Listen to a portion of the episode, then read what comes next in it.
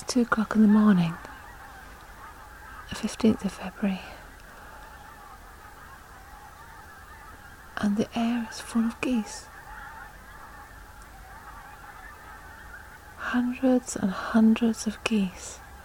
They must be getting ready to make their spring migration. It's extraordinary noise. They don't usually sound at night at all. It started some of the other birds singing too. That the robin? Either that or somebody's down at their nesting space and has set them all up in the air.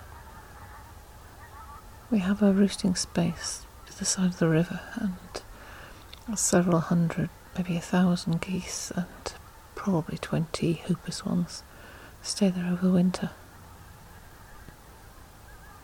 It could be maybe there's a, a fox has got loose. It's really too early for them to be making the migratory move. Maybe a month early. But they're whirling around. And it's sheer chance that took me to want to go and fill the coal bucket up this time of night and hear that. I'm not at the Blue, Bluebell Wood this week because I fell and sprained my ankle. My foot's bandaged up. I can walk better now, but I'm not chancing it on rough ground just yet. I'm not quite steady enough on my feet, not without a stick anyway. So this week, our blog comes entirely from the garden.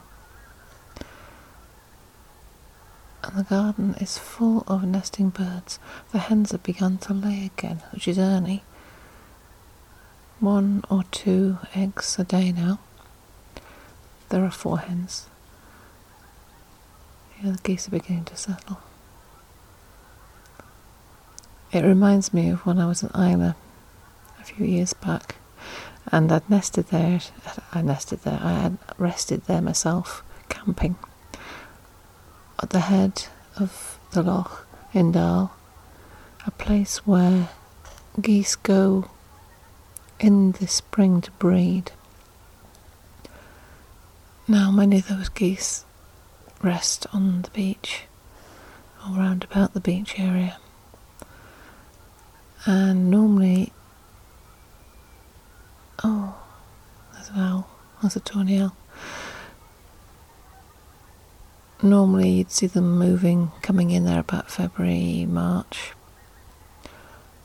And we just happened to be there at the time when the geese decided to move. And overnight, family by family, geese picked up and moved. There was no sleep all that night. It was a, an incredible sound. Can't say it was very restful. Uh, if this not keep up the row, I don't think I'm going to be sleeping too well tonight either, but it's such an exciting sound. Who wouldn't want to pick up and fly with them? Who wouldn't want to be part of the flight of the wild goose?